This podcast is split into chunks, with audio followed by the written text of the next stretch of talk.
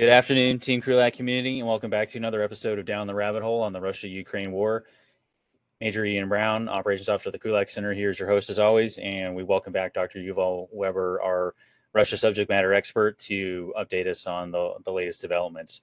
And as it happens, we, uh, you know, looking back on the, the timing of some of our episodes, sometimes seem to be about 24 hours out from from talking about something, and then a, a really big development happening right after we've wrapped up.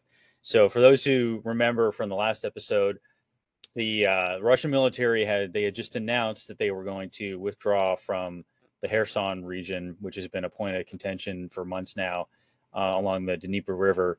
And our discussion last time was sort of look, you know, trying to figure out, you know, what shape that withdrawal would take, whether it was going to be a panicked retreat, whether this might have been some sort of deception operation to to bring in Ukrainian forces for a you know, a hard, bloody, destructive fight in the, the city of Kherson itself, some combination or some other alternative. But as it happened, uh, I think it was about 24 hours after we had that rabbit hole episode out with that discussion that uh, they they were largely gone, um, and there was no no destructive battle in Kherson city itself.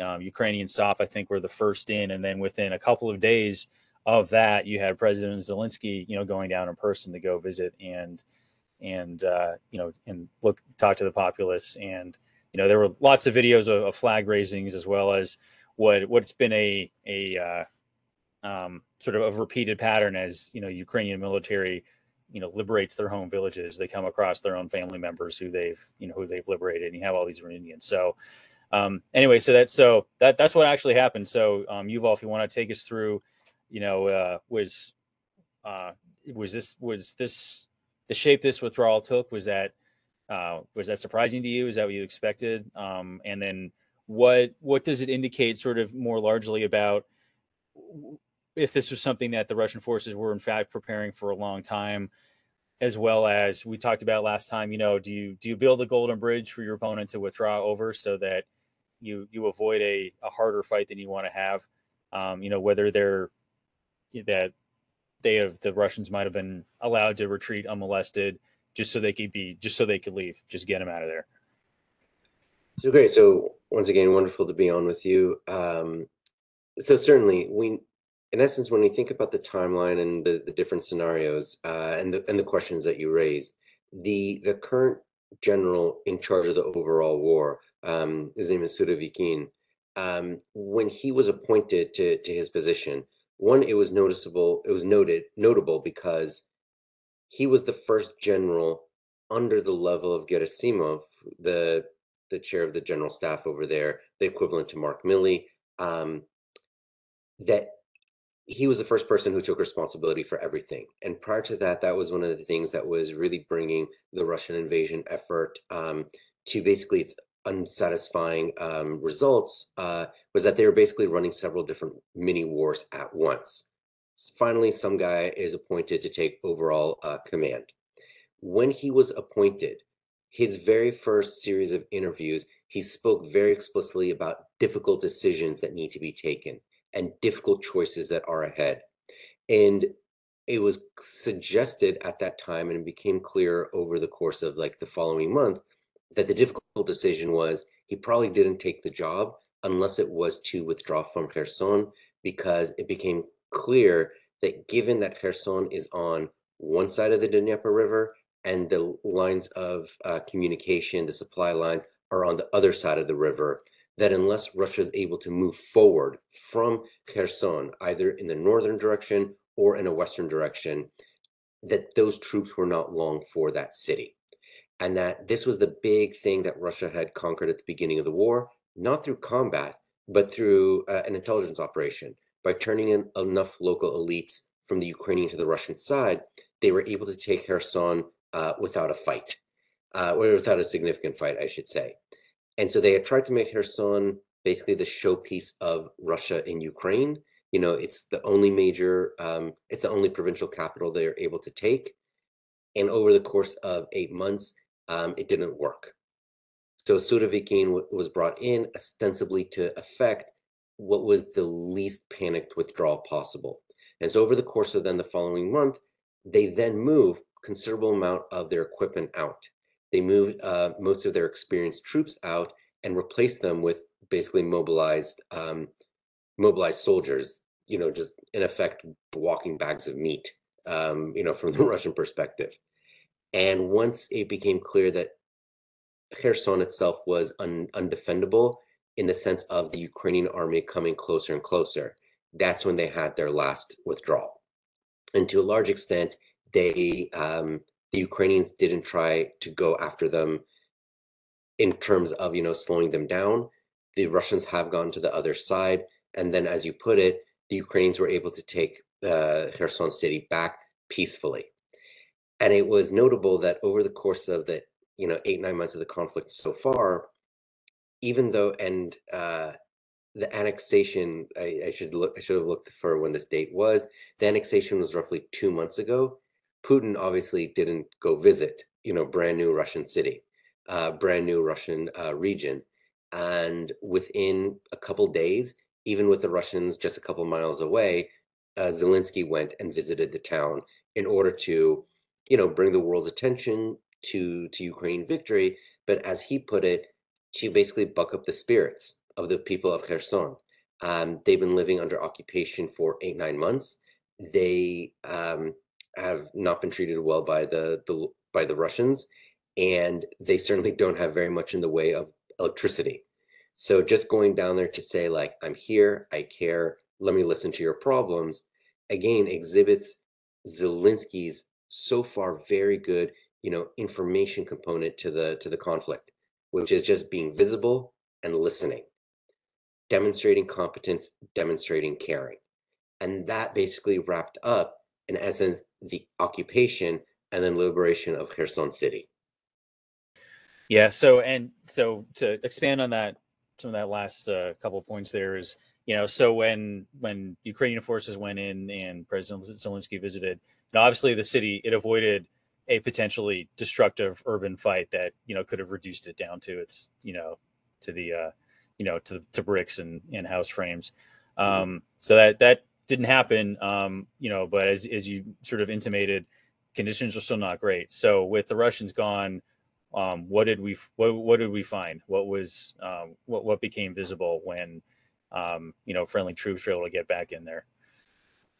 So so far they've found a you know few basically like underground prisons, um, and to a large extent, the fact that really besides for the Russians uh, stealing a bunch of things, and if we may take just a detour for one second here, one of the things that is the perhaps one of the strangest subplots of this entire conflict is on their way out of Kherson, the Russians stole a raccoon.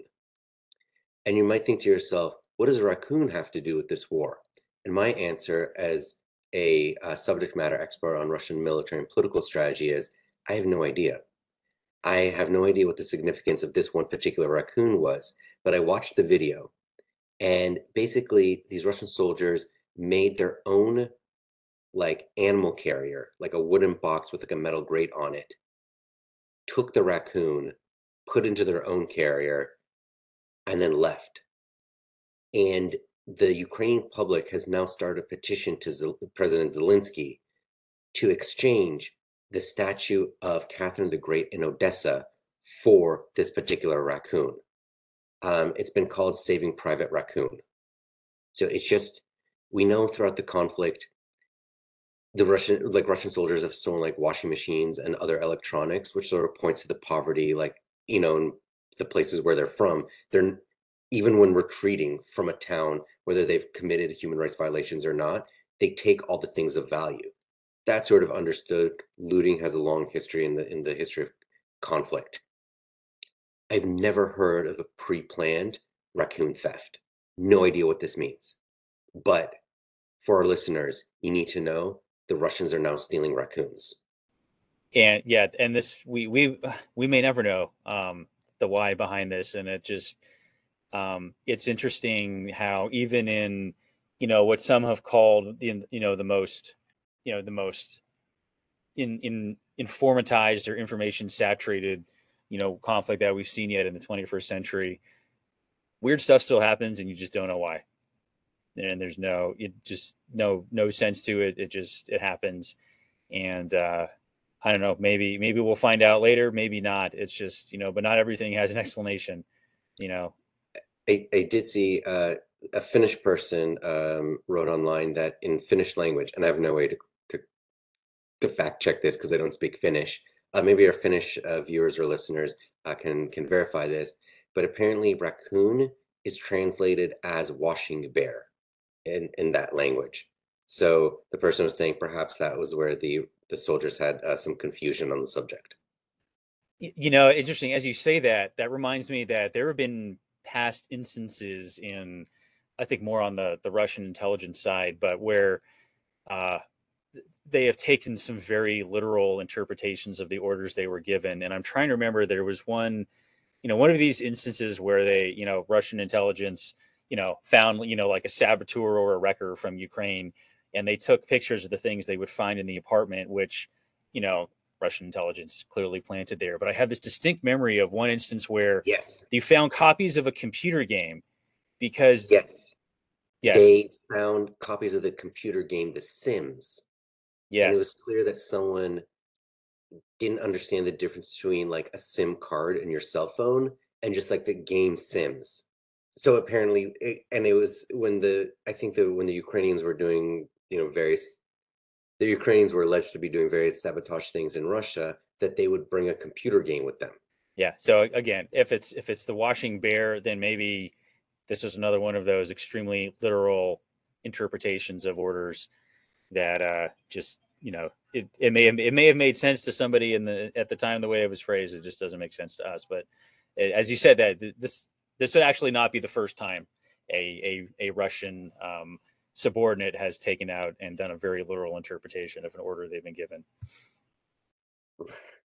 So weird. It's so weird to steal a raccoon.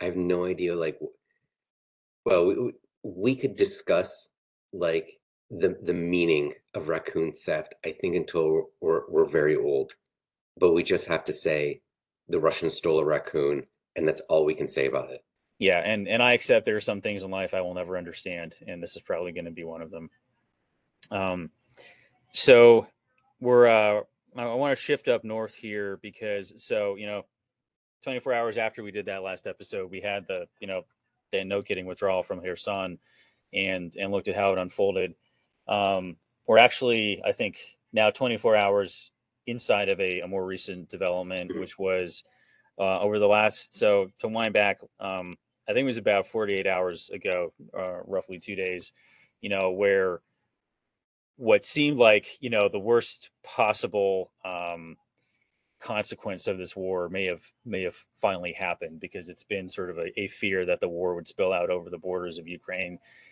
into other countries, many of which are members of NATO and all the implications thereof. So there was a report that a like a missile had landed in Poland, just inside the, the eastern Polish border, outside the, our border with Ukraine.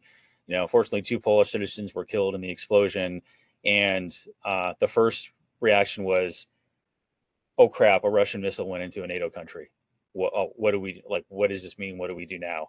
And obviously, you know, the uh, the response from the Polish government initially uh, very strong and condemnatory, and from some of the eastern Eastern European um, NATO members, the you know the Baltic states especially, who have, who have all been on you know probably on a that the tensions have been high that this thing would happen, that this would spill over their borders, and with the promise that we're going to defend every inch of NATO territory, right?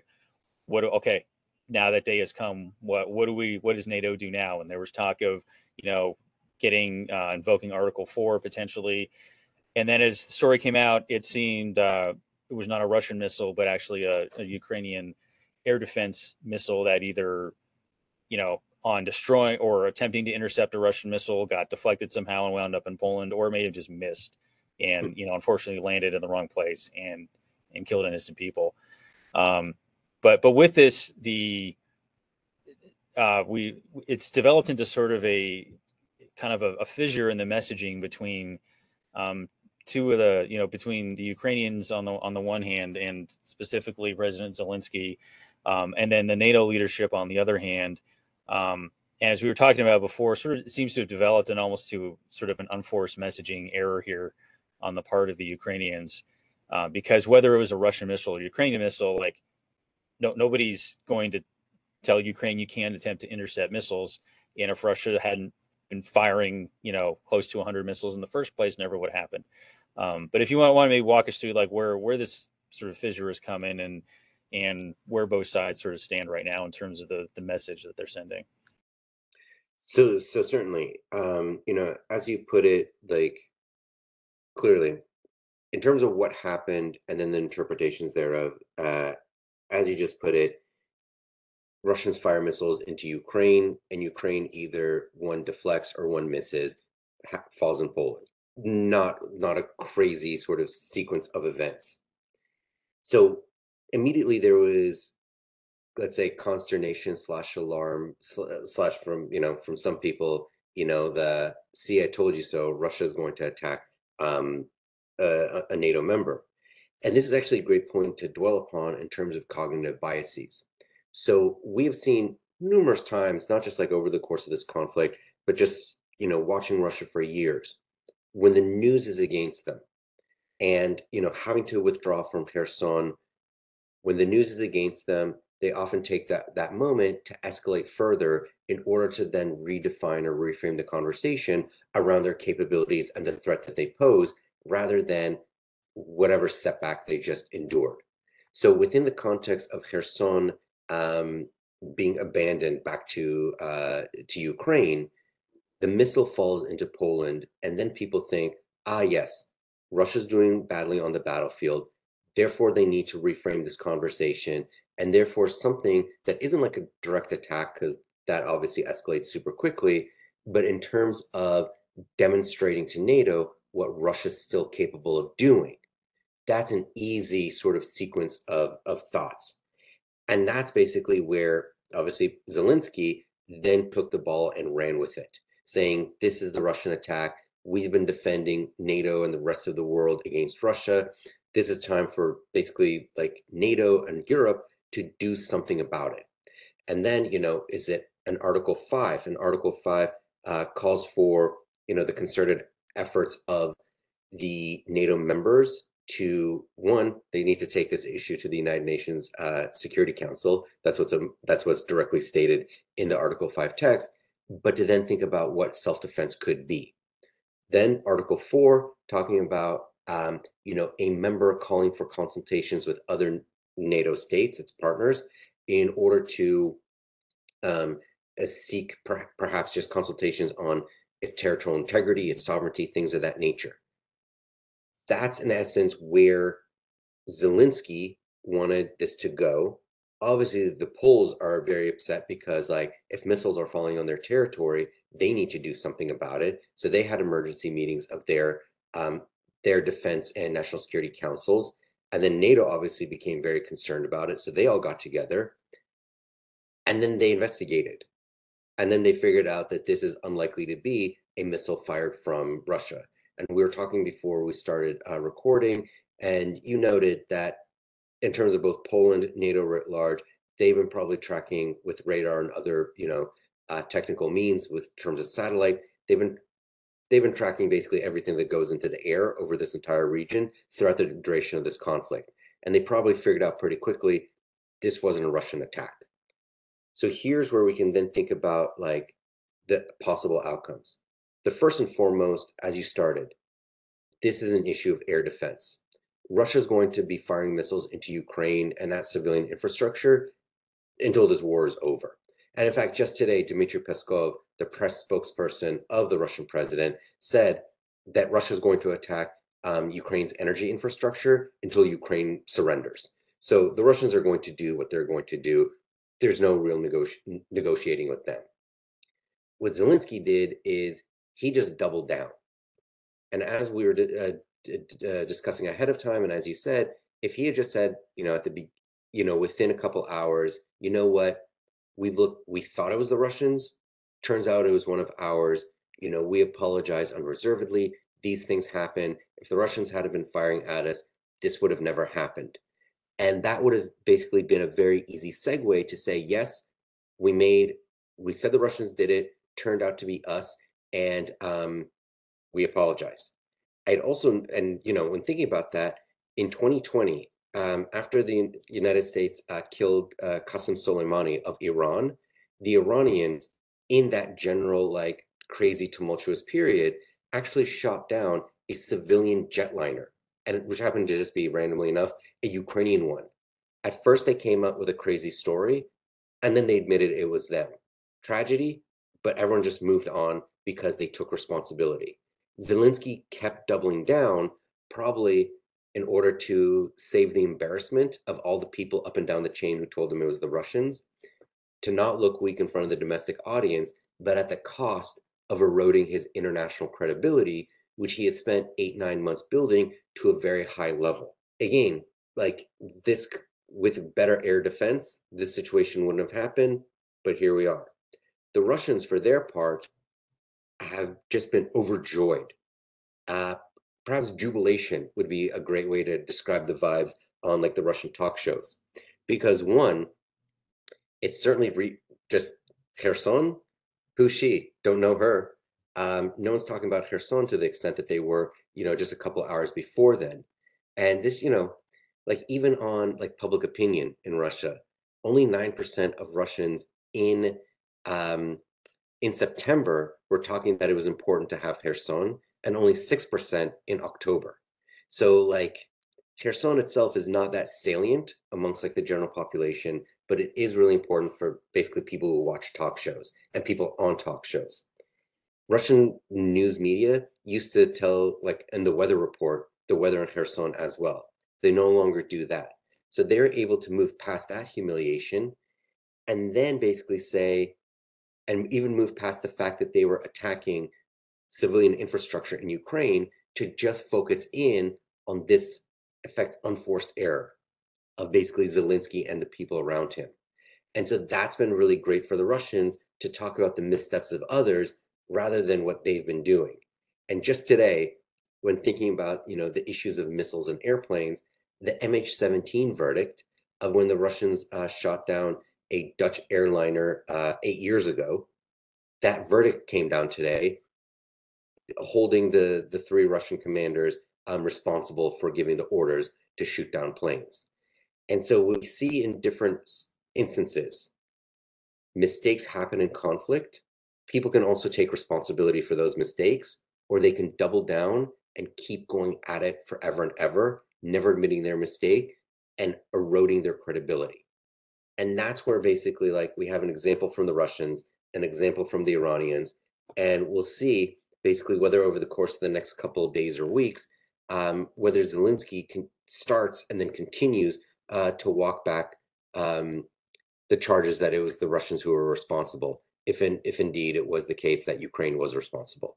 Yeah, you know, so and you know, definitely something to watch because a uh, you know, as as unforced errors go, like don't want to oversimplify it, but it's you don't want to bite the hand that feeds you, right? And Ukraine's we've talked about this before, right? Like Ukraine survives on two things: it's you know the fight, the its soldiers staying in the fight, it's and its civilians not quitting, and Western aid, and starting to throw you know point fingers or throw darts where you know at those uh, those same beneficiaries that you need to keep your soldiers in the fight and your you know and engage the will of your citizens.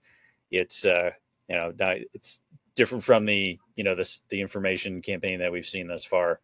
And, you know, I, I don't know what that reflects, you know, whether it's something as simple as, you know, he's trying to back his military chain of command because that's important domestically, or, you know, after after several months of uh of you know trying to you know sustain a message and sustain willpower and all these stuff i mean people make mistakes over time right? Like nobody's nobody's perfect. Everybody makes mistakes. And um, there there may have been other you know, in fact i'm sure there are other mistakes or errors that um, you know have come out from the Ukrainian side, and they just maybe haven't caught the headlines as much.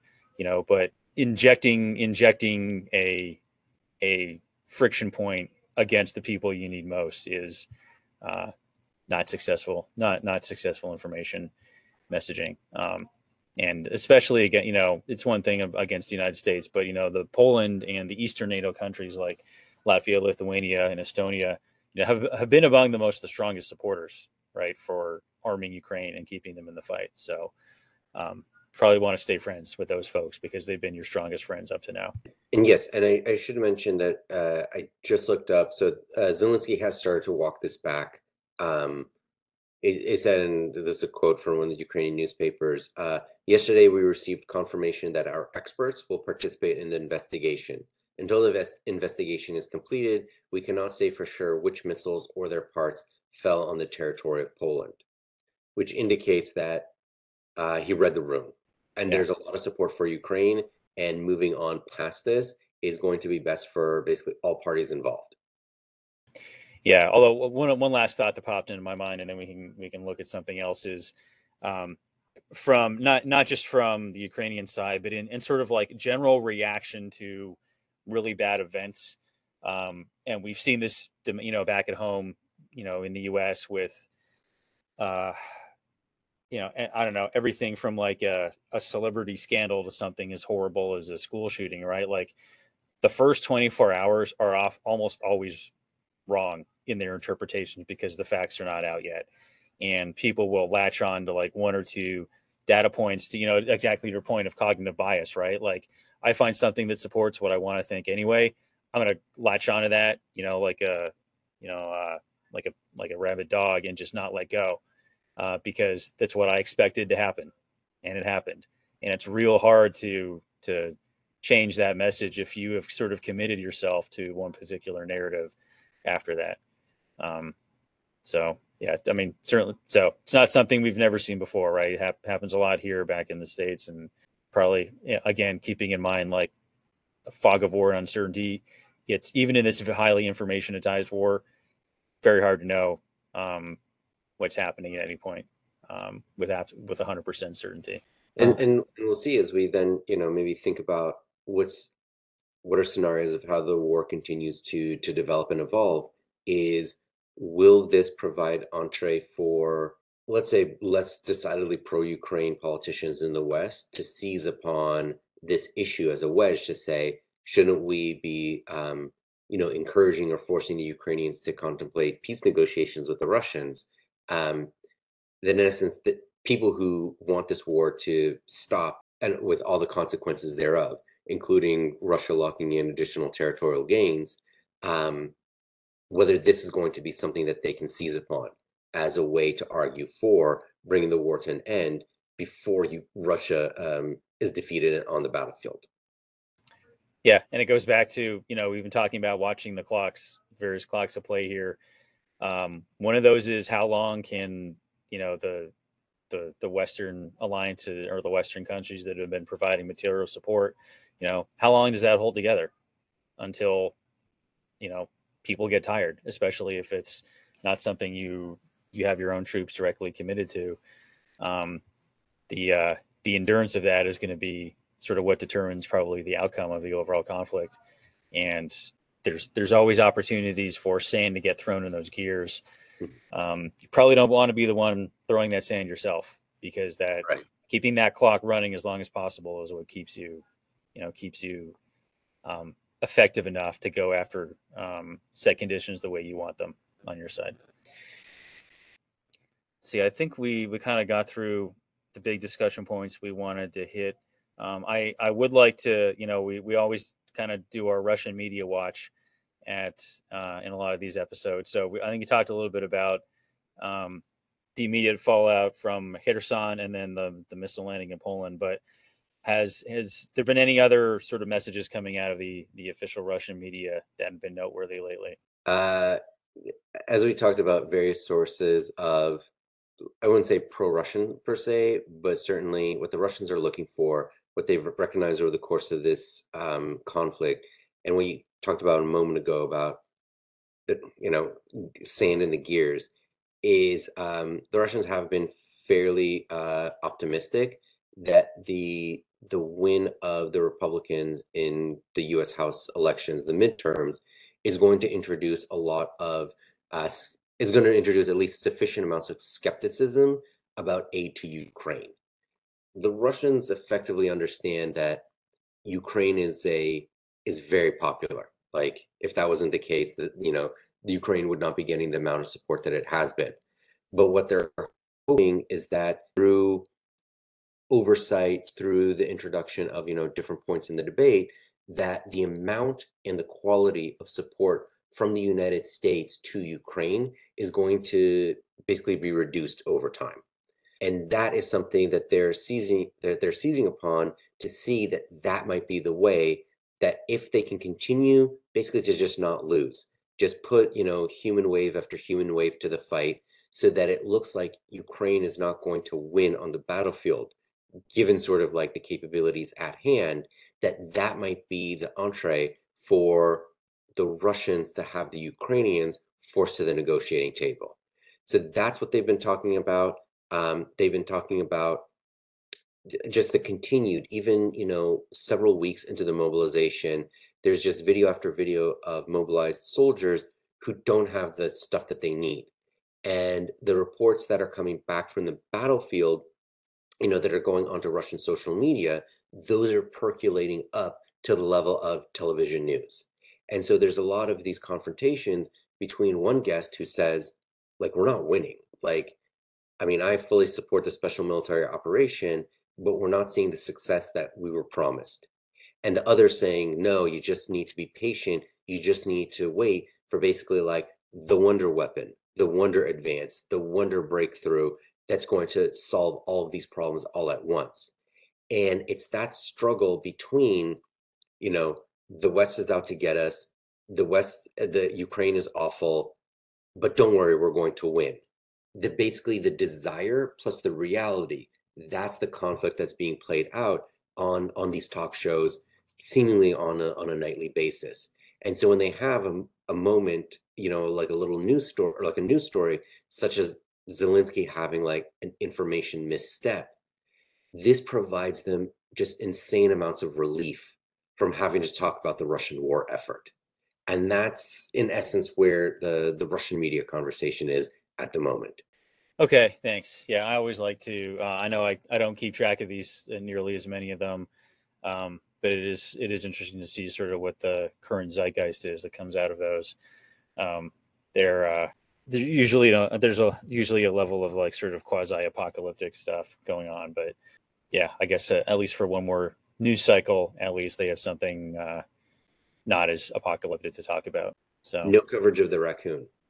No coverage of the raccoon, which is, I think, evidence of guilt. Probably, we can go ahead and take it that way. Um, okay. Any uh, see? Um, we've uh, actually been fairly disciplined in our time this time. Is there anything else you want to cover before we wrap up? You know, uh, it's it's basically mid-November right now. November seventeenth uh, is today's date. Um, it hasn't yet gone to uh, cold weather, um, like super cold weather in terms of thinking about like cold weather operations to that level yet, um, which has been useful for Europe. And that basically now gas storage is basically at capacity across the continent. So the Russians haven't been able to use um, the gas weapon uh, against Europe as they had previously uh, wanted to do so. But it is something to note for basically what happens over the next couple of weeks when the temperature does start to drop are the Ukrainians going to be able to basically maintain the tempo that they have now, or are is basically the front line more or less where it's going to be for a period of several months uh, going forward? So that's definitely something. Let, let's say when we talk next week or, or thereafter, we'll have to check into. Is basically cold weather an impediment to Ukrainian advances or not? Yeah, so, something. I mean that that is probably the key question over in the coming months. And uh, I know so it, it, it's not super cold there yet, but I think uh, there were um, people noting was the first snowfall in Kiev today or yesterday, and there were some pictures floating out there. So you know the conditions are starting to get get colder, um, and it's uh, it's only going to get you know frostier as we go into the coming months. Um, yeah, I uh, I think it is the big question over the the next several weeks in the next couple months. And uh, we've talked about it before. Like there, militarily, it is harder to do operations in the cold, although it's not impossible, especially if you have the right training and the right, you know, personal, um, you know, personal protective equipment in terms of clothing and things like that.